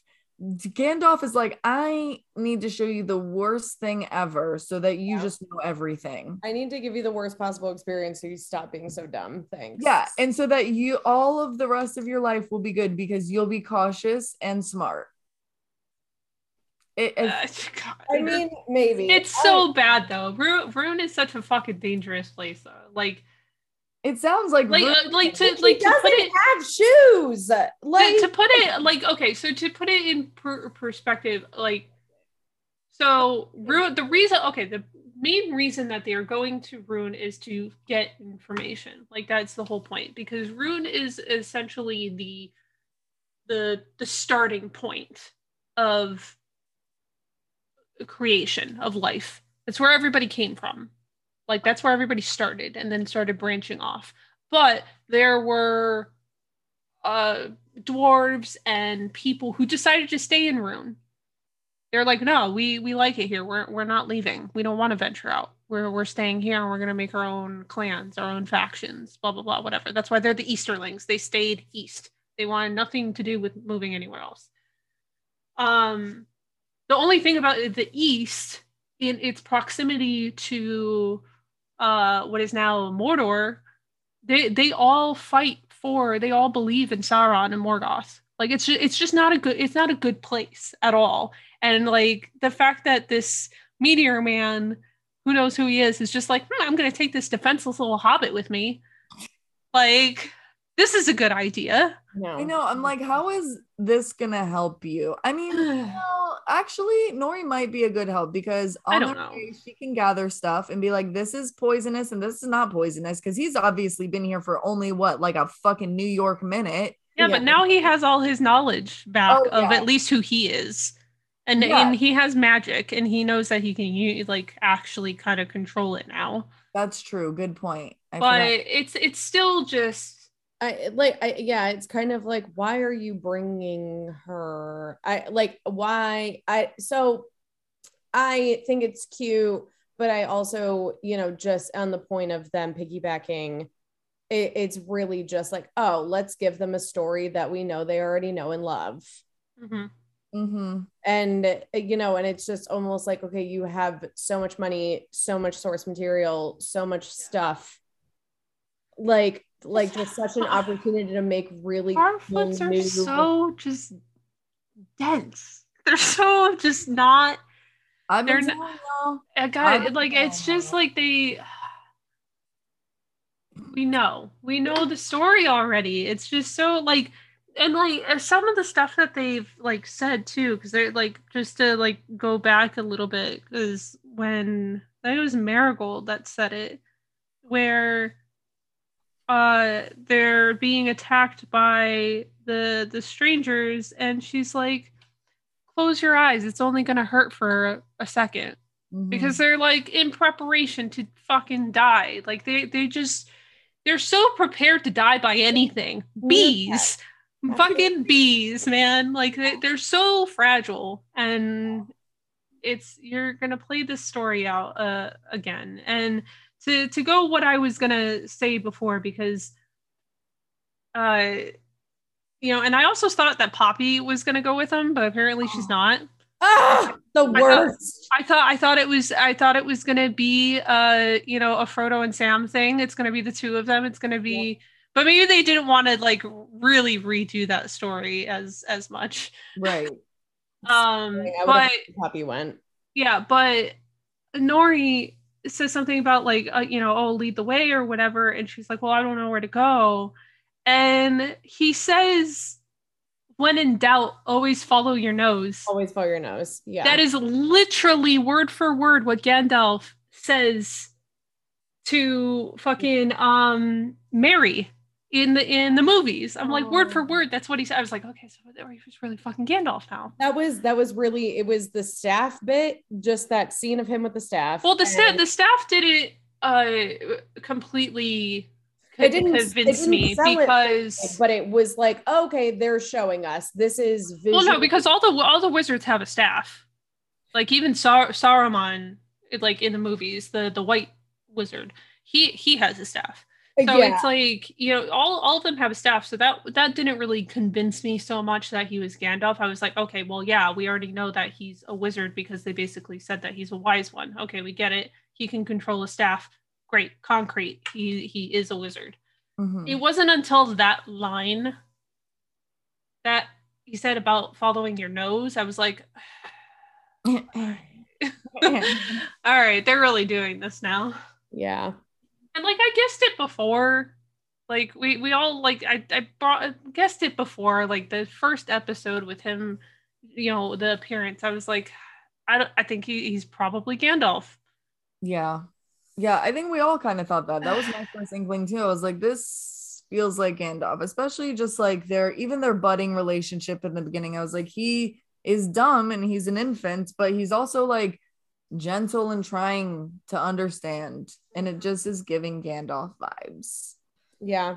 So I'm actually pleased. That was the one thing that did make me happy. I was like, hell yeah, Gandhi. I mean, yeah, it's the same story, but I just wanted it to be another wizard that they just haven't told a story of.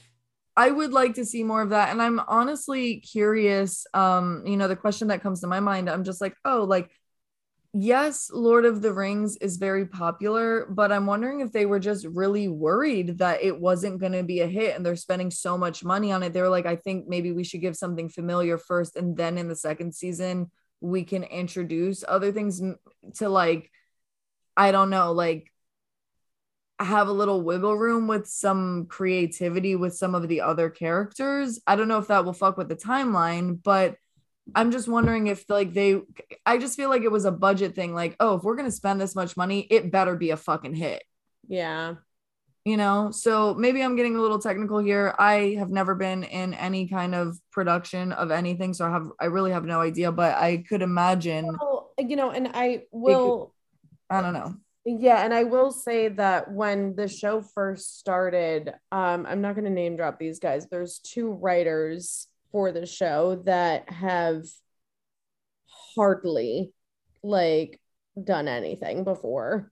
And so that was my biggest question mark in the very beginning, was like, we're spending $1 billion on this season and the writers are two people that hardly have like a track record.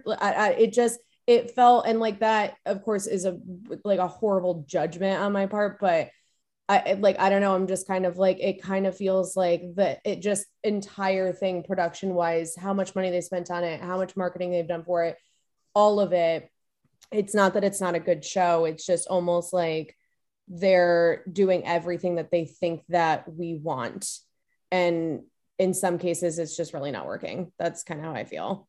I get that. You know, especially like in a storyline wise, like I'm just like you said, Jenna, like we don't need to see the same things over and over again. You have so much material to work from, you know, and I think that that's where like something like House of the Dragon, I don't mean to like compare it like that because it really is apples and oranges, but House of the Dragon, it's great because it's using like source material that we know, but it's giving us a brand new story. And that's what's really cool about it. And we're just as immersed in it as we were with Game of Thrones. With this, it's like, you know, I think that we are kind of expecting the same thing. We knew that we were going to get some characters, like repeat characters from the movies, but, you know, getting almost like the same tropes is a little weird. And it almost feels to me a little lazy.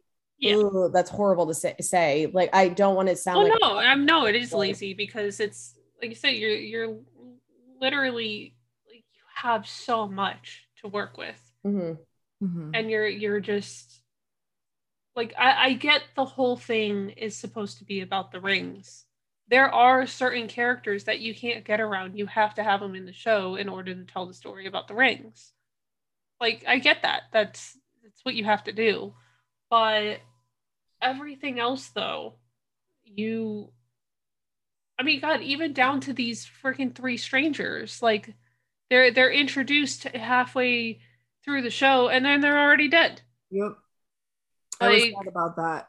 So it's kind of like, you know, I get making characters to like further, you know, other characters, you know, stories and the progression of their stories, but there's so much that's in the books that you could have brought to life, but you'd rather just fall back on stuff that we already know. That's just, and to tell the same exact story. Yeah. Well, we get it. Wizards like hobbits. We get it. And hobbits like wizards. And yeah. They're just attracted to each other. That's how it's always been. And we get it. The reason why the wizards are so attracted to them is because they are wholesome. They're innocent. Yes, they're innocent creatures. They're pure of heart. That is why wizards like them, because they're not evil. They're not like these vengeful creatures and stuff. Yeah. Like, they're very much loved by wizards because of how pure of heart and like nature and stuff they are. I get it. And on top of that, I will say that like the parts that I like the most, the characters that I like the most are all new characters, and the parts that I'm the most emotionally connected with, like when Nori ended up leaving her family, I was inconsolable. I was crying so hard, but it's like, that's all brand new material. Like, that's all a story that we have. Like, we've kind of gotten it here and there with leaving home and et cetera, and, you know, the whole thing with hobbits and Harfoots and all that. But it's like, Nori is new. Her family is new. I don't know, like, if they're like actually new or if they were in the book at all, but, you know, but still, it's like, those are the storylines that like we're connecting actually the most with. So like, go off of that, you know what I mean? Like, you don't need to do the same thing over and over again, just to think that like, oh, my show is going to be more popular because of it. No, like, we actually want new stories. We want new characters. We want to connect with new things. Mm-hmm. Like, if, like you said, if we wanted the same story, just go back and rewatch the movies. Like, you know, so yeah, I think that like, I mean, that kind of sums up like my overall thoughts on like the entire season so far. I hope that like, as we go, you know, and I kind of had the same, not the same experience with House of the Dragon, but like up until a couple episodes ago, I was like, I just didn't know. I didn't really have faith in it. And then we started getting, you know, episodes and the writing and the directing that I really liked and missed from Game of Thrones. But what I will say is that like, I am hopeful for this show. You know, this was a pilot season on something that's huge, and it's going to be huge. I looked it up. There's supposed to be like, they're scheduled for 5 seasons. So it's like, we have a long time to go. We're going to meet more characters. We're going to have different storylines. Like, we're going to see a lot going on. So I think that they really do have the room to play around with things and develop more interesting and original takes on things, you know. So that's, I'm hopeful, you know, they have the capability to do it, right? Yeah. They have the talent to do it. God, it's such a talented cast that I'm like, you better put some respect on their names and give them good fucking storylines, really. Yeah, I just also think it's like, we're in the age of reboots, you know, like a lot of things have been done, and like people, you know, like I would say like, it's a little, you know, we kind of touched on it, like it's a little bit lazy just in general. Like, people don't want to come up with new stories. It's easier to reboot something. It truly is. And sometimes they do well, a lot of times they don't. So, you know, that's our hot take, listeners. Yeah. But I mean, on a lighter note, is there a lighter note to this? I mean, let's talk about where the characters go from here. I mean, obviously a lot of bad shit's gonna happen, but we have Nori that goes off with Gandhi Cowboy. That's what I'm gonna call him. And so yeah, that we know they're going to Rhûn. That is their goal. That's where they're heading. Yep. We have the rest of the Harfoots are on their way. It looks like Poppy is gonna help lead navigate. Them. Yeah. Aww. Which also brings in Isildur, because if they are going to be traveling, it doesn't matter if it's the Harfoots led by Poppy or if it's you know, Nori, depending what directions and the paths go. You know, one of them is going to find Isildur. I don't know which one. I don't know which group. But I hope it's Wizard Man. Well, and Nori. Yeah. I mean, I hope so too. I think that he would probably be in better hands with Wizard Man and Nori, and not a bunch of Harfoots that have what the fuck they're doing or what's going on around them. Mm-hmm. A bunch of naive Harfoots. Oh my God, that'd be so bad. So bad. So yeah, that was, I was going to mention Isildur next. We didn't see him, but we are assuming that he's alive based on Beric. The horse and, you know, the movies and et cetera. Who else is there? Sauron is at Mount Doom forging. Yeah, he's about to forge the last ring, which we haven't seen the other ones forged, but you know, whatever. We will get. We did not see Durin and Disa, but we do know that Elrond is at Eregion. Eregion, yep. Mm-hmm. I almost had it. I did look at like Jenna's little name though, and I was like, please say it for me. No.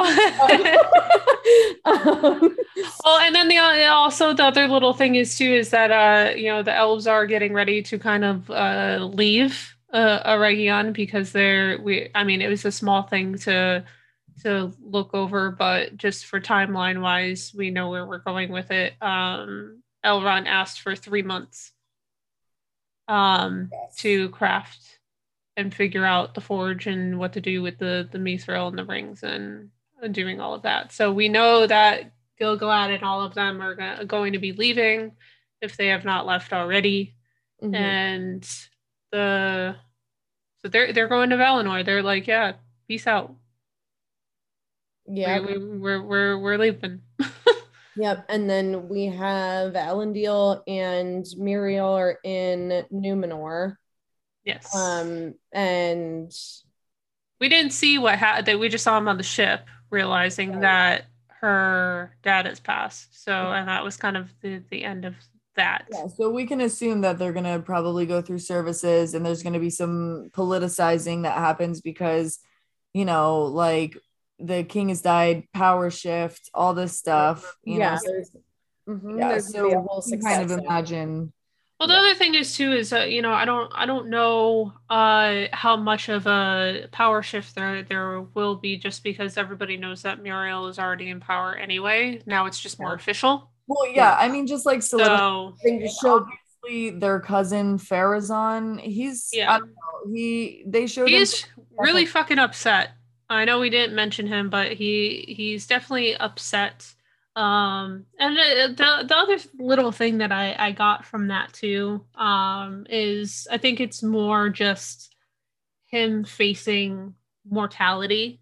I think he's just a very, I don't know if we'll see a shift in him at all, because obviously we know the elves to be immortal and have that way about them, and then now he's faced with mortality, seeing the king die, because of course he was the one who was there to see it.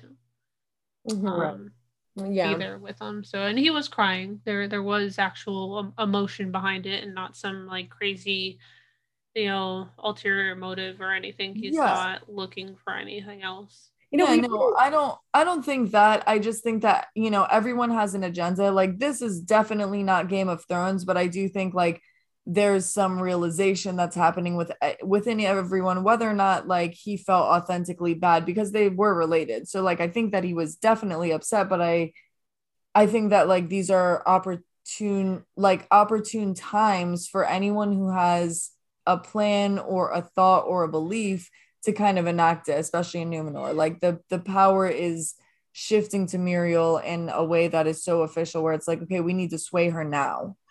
Yeah. So that she's there for the future. Absolutely. I definitely see that this was a cliffhanger on the Numenor front for politicking is going to be a thing for sure. And my cat feeder went off. I tried to mute it in time. I was wondering if this would last long enough for that to be a thing. But also, just on a lighter note, we didn't see the little shit stain from Numenor this episode, which is nice. The little fucker that was flirting with Kemen. Yeah. Yeah. Yep. Sorry, I immediately thought you were talking about Theo. I was like, yeah, fucker. Yeah, fuck that guy. So you know what? I think on just like maybe ending on a lighter note. So now I think the Witch King is Theo now.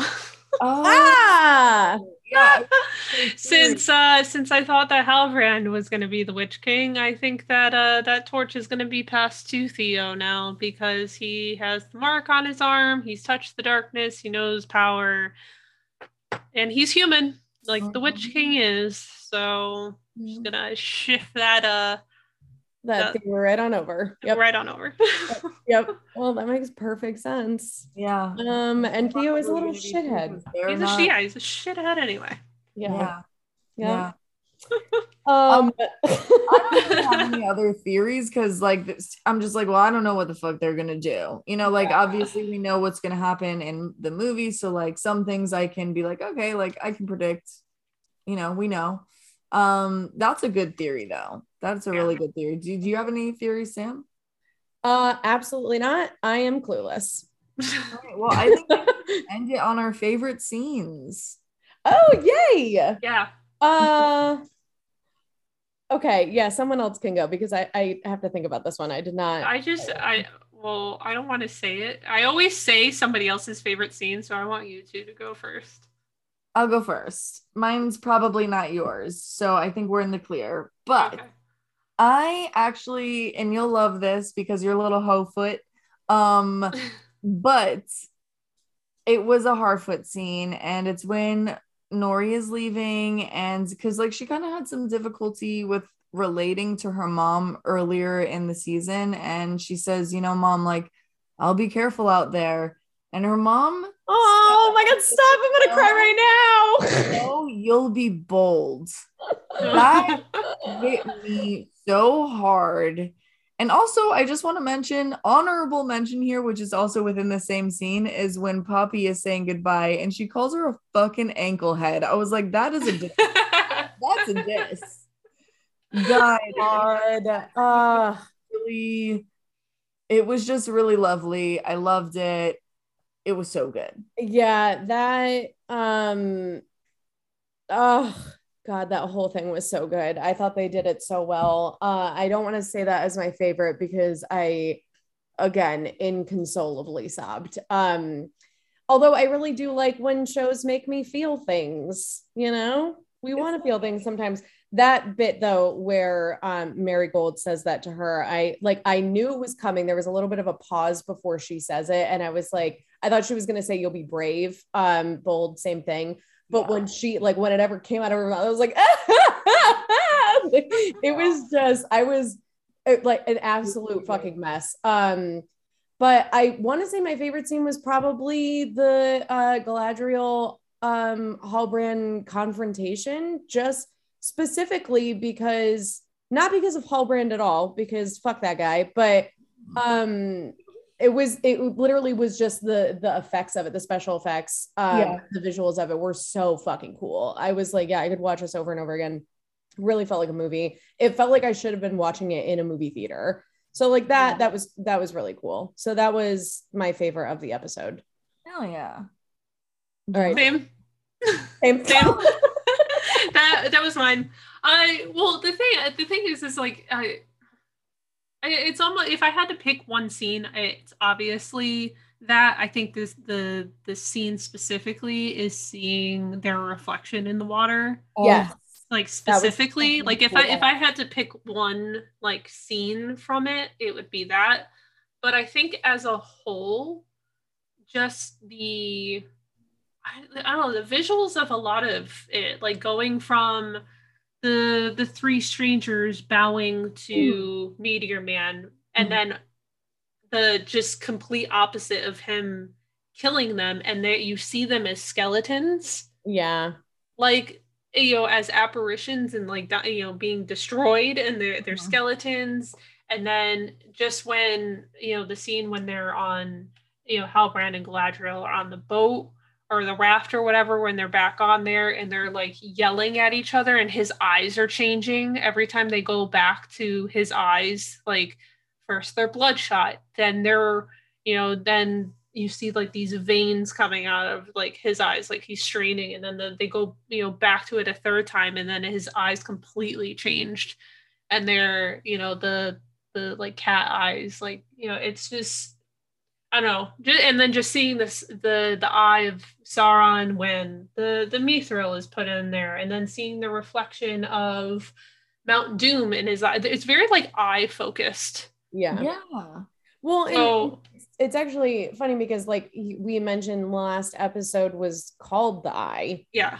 And so that, I guess, is bringing that whole thing full circle. But even just the scene at the end of Halbrand being on the mountain and like that overlooking Mordor and Mount Doom is also kind of a callback to the scene from the movies where they first show up at Mordor, and they give the same landscaping like shot.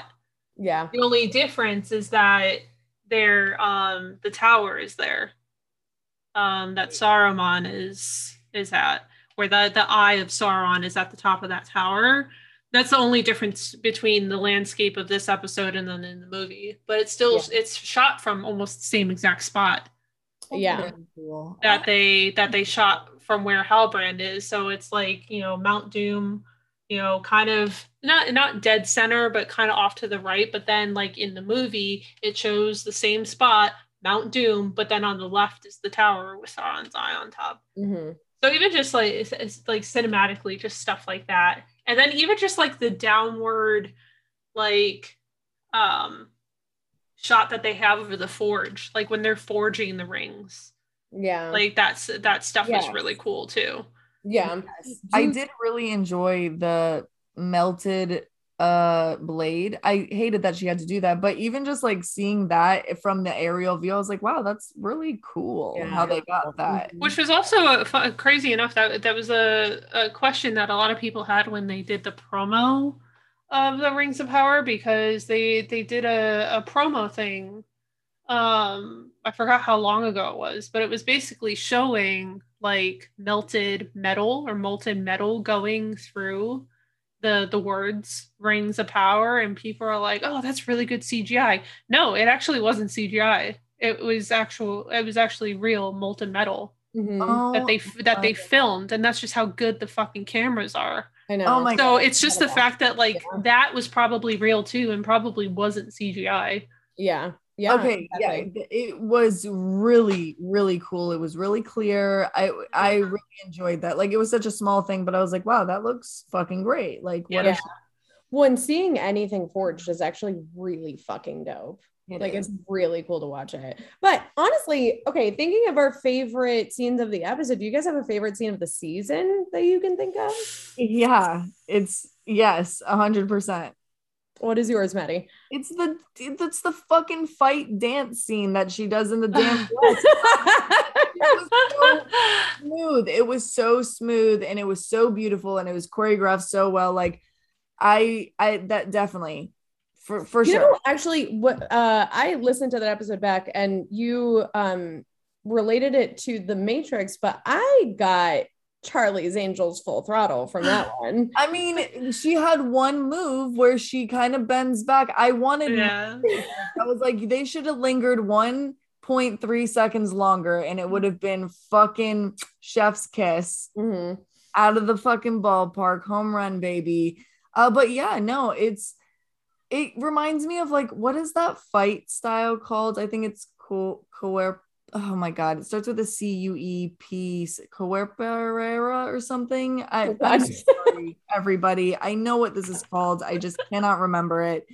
It's like a fighting style, but it looks a lot like dance, and it kind of is dance. Fuck. Yeah. I'm so sorry. It's okay. We'll come back to it. We'll look it up. Wait, is it capoeira? Thank you. Is that? I'm probably not even saying that. The only reason that I know what you're talking about is because of video games, and I played a lot of Tekken. There you go. And there is a character in Tekken named Eddie Gordo, and that is his fighting style. He does. Oh. It almost looks like breakdancing. Yeah. I've always liked that. I don't know how the fuck I know about it. Probably from video games, because I think my ex-boyfriend probably put me onto that. But, you know. We're hoes. We don't shout out exes. Well, fuck them. But also, I'm just like, oh yeah, like, where did I see that? Okay, Jenna, favorite scene of the season. Do you have one? Mount Doom. Mount Doom, it being created. Yeah. Yeah, just that whole sequence of Mount Doom being created, because I just the scene of the lava and like the chunks of molten rock like shooting out, and the lightning and the like in the clouds, and just the whole thing. And then it, more because not just visually, but because it put a greater meaning behind the orcs as well and what they were doing, because now we realize that the trenches were built for this. But there was just this massive plan that was happening that we kind of saw bits and pieces of, but we didn't exactly know what was going to happen with it. And it just all came together and made sense. Yeah. You know, yeah, with, you know, Arendir saying, oh, I recognize, you know, this hilt. It looks familiar. And then they find the engraving in the wall, and it's you know, and they realize that the sword is a key. And then you know, like I said, the trench is being built, and we know that it's just this literal waterway for this master plan to happen. It's just like they've been giving us bits and pieces of it throughout the entire series and throughout the whole season, and for it to all come together and have that visually happen, that was my favorite. Yeah, super cool. Super cool. I am in between a few.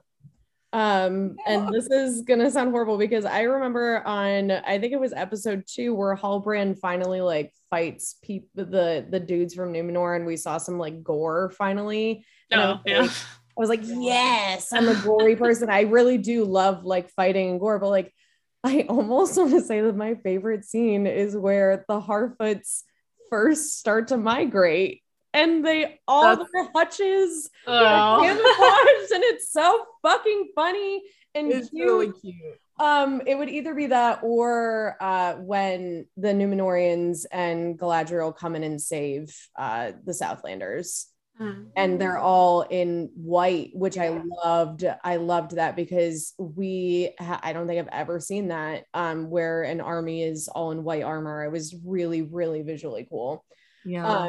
And just, it was very much like Battle of the Bastards, come save the day at the very last minute. And, you know, you just can't help but like stand up and cheer for them. But yeah, so it's either between the prairie dog Harfoots, and their camouflage or that one like badass Galadriel horse scene, you know, with the army in white.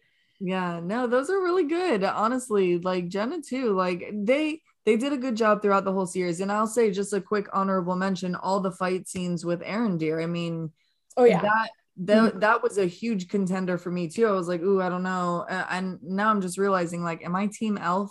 Like my two favorite scenes, elves fighting, loves it. Of course you are. Of course, because I'm a little elf right now. Yeah. You see my big old pointy ears. It's a thing. Yep. Yeah, well, it's so like it's like 2 years for this. I know, it's really bittersweet. It's like it didn't really dawn on me that this was the last pod of this season. You know, maybe we'll find something creative to talk about. You know, we'll do some other ones. You know, Maddie and I have some stuff in the works. Jenna is always, you know, we're always thinking about ways to bring her back in different episodes and series that we're doing. You know, this is ending. We have House of the Dragon. We only have one episode left as of when we're filming this, or, you know, recording this. So I can't wait to see the black side of things. Oh my God. Yeah. Yeah. Can't fucking wait. So, so we have 2 of our first series that we're doing coming to an end. So we're, you know, it's kind of like open season, baby. But like the options are limitless, you know, so with that being said, I guess I'll just say that, you know, keep up with us on social. More than anything, we'll be announcing all new stuff on there. Yeah, we'll be coming up with some new fun stuff to do. You know, we like doing the podcast. We like talking about it. It's dissect. Plus, like, we're going to do it anyways. You know, if we're not talking on the phone for 3 hours, then we're recording the podcast. So we definitely appreciate you guys listening to us all season, having fun, you know, like just laying. We might venture off and be some real hoes and not talk about things on HBO. We have no idea. Yeah, you never know. I mean, and then you can come back and share your hoe stories with. Ooh. And maybe that's we'll read fun. It. Well, maybe we'll read it if it's not too bad. Yeah. Oh, yeah, keep up with us. So you can follow us on social. We're on Twitter, HB_hoes. We're probably on that one more than anything. But we're also on Instagram, hb.hoes, and you can email us always at hoes@hbhoes.com. Yeah. And Jenna, tell them where to find you. Twitter and Instagram. Oh, Jenna Elise, and on Twitch as well. Just Jenna Elise. Oh my God, you should make dual profiles and it should be Ho Jenna Elise. Oh my God. Oh no. Oh gosh. Oh my God, like if you ever had an OnlyFans. Oh my Lord. Oh my God. Well, listen, guys, catch up with us. Stay watching for our shit. We'll have some more content coming out. I did like TikTok stuff, but maybe who knows? Yeah, the world is an oyster. Yeah, and we're definitely bringing Jenna back for some other stuff. So check us out, hang out. Yeah, 100%. We know for sure what we have in the pipeline is The White Lotus, which is starting on HBO on October 30th. So you'll get the first episode of season 2 discussion for that almost right away after House of the Dragon is done. And then, we're going over the calendar. We will share everything that we're going to be doing with you, but trust me, it's going to be content fucking overload. So don't worry, we're not going anywhere. Yeah, you little fucking sluts. Thanks. All right. Well, sayonara for now. Hoes. Yeah, see you later. We'll catch you inside. Bye. Bye.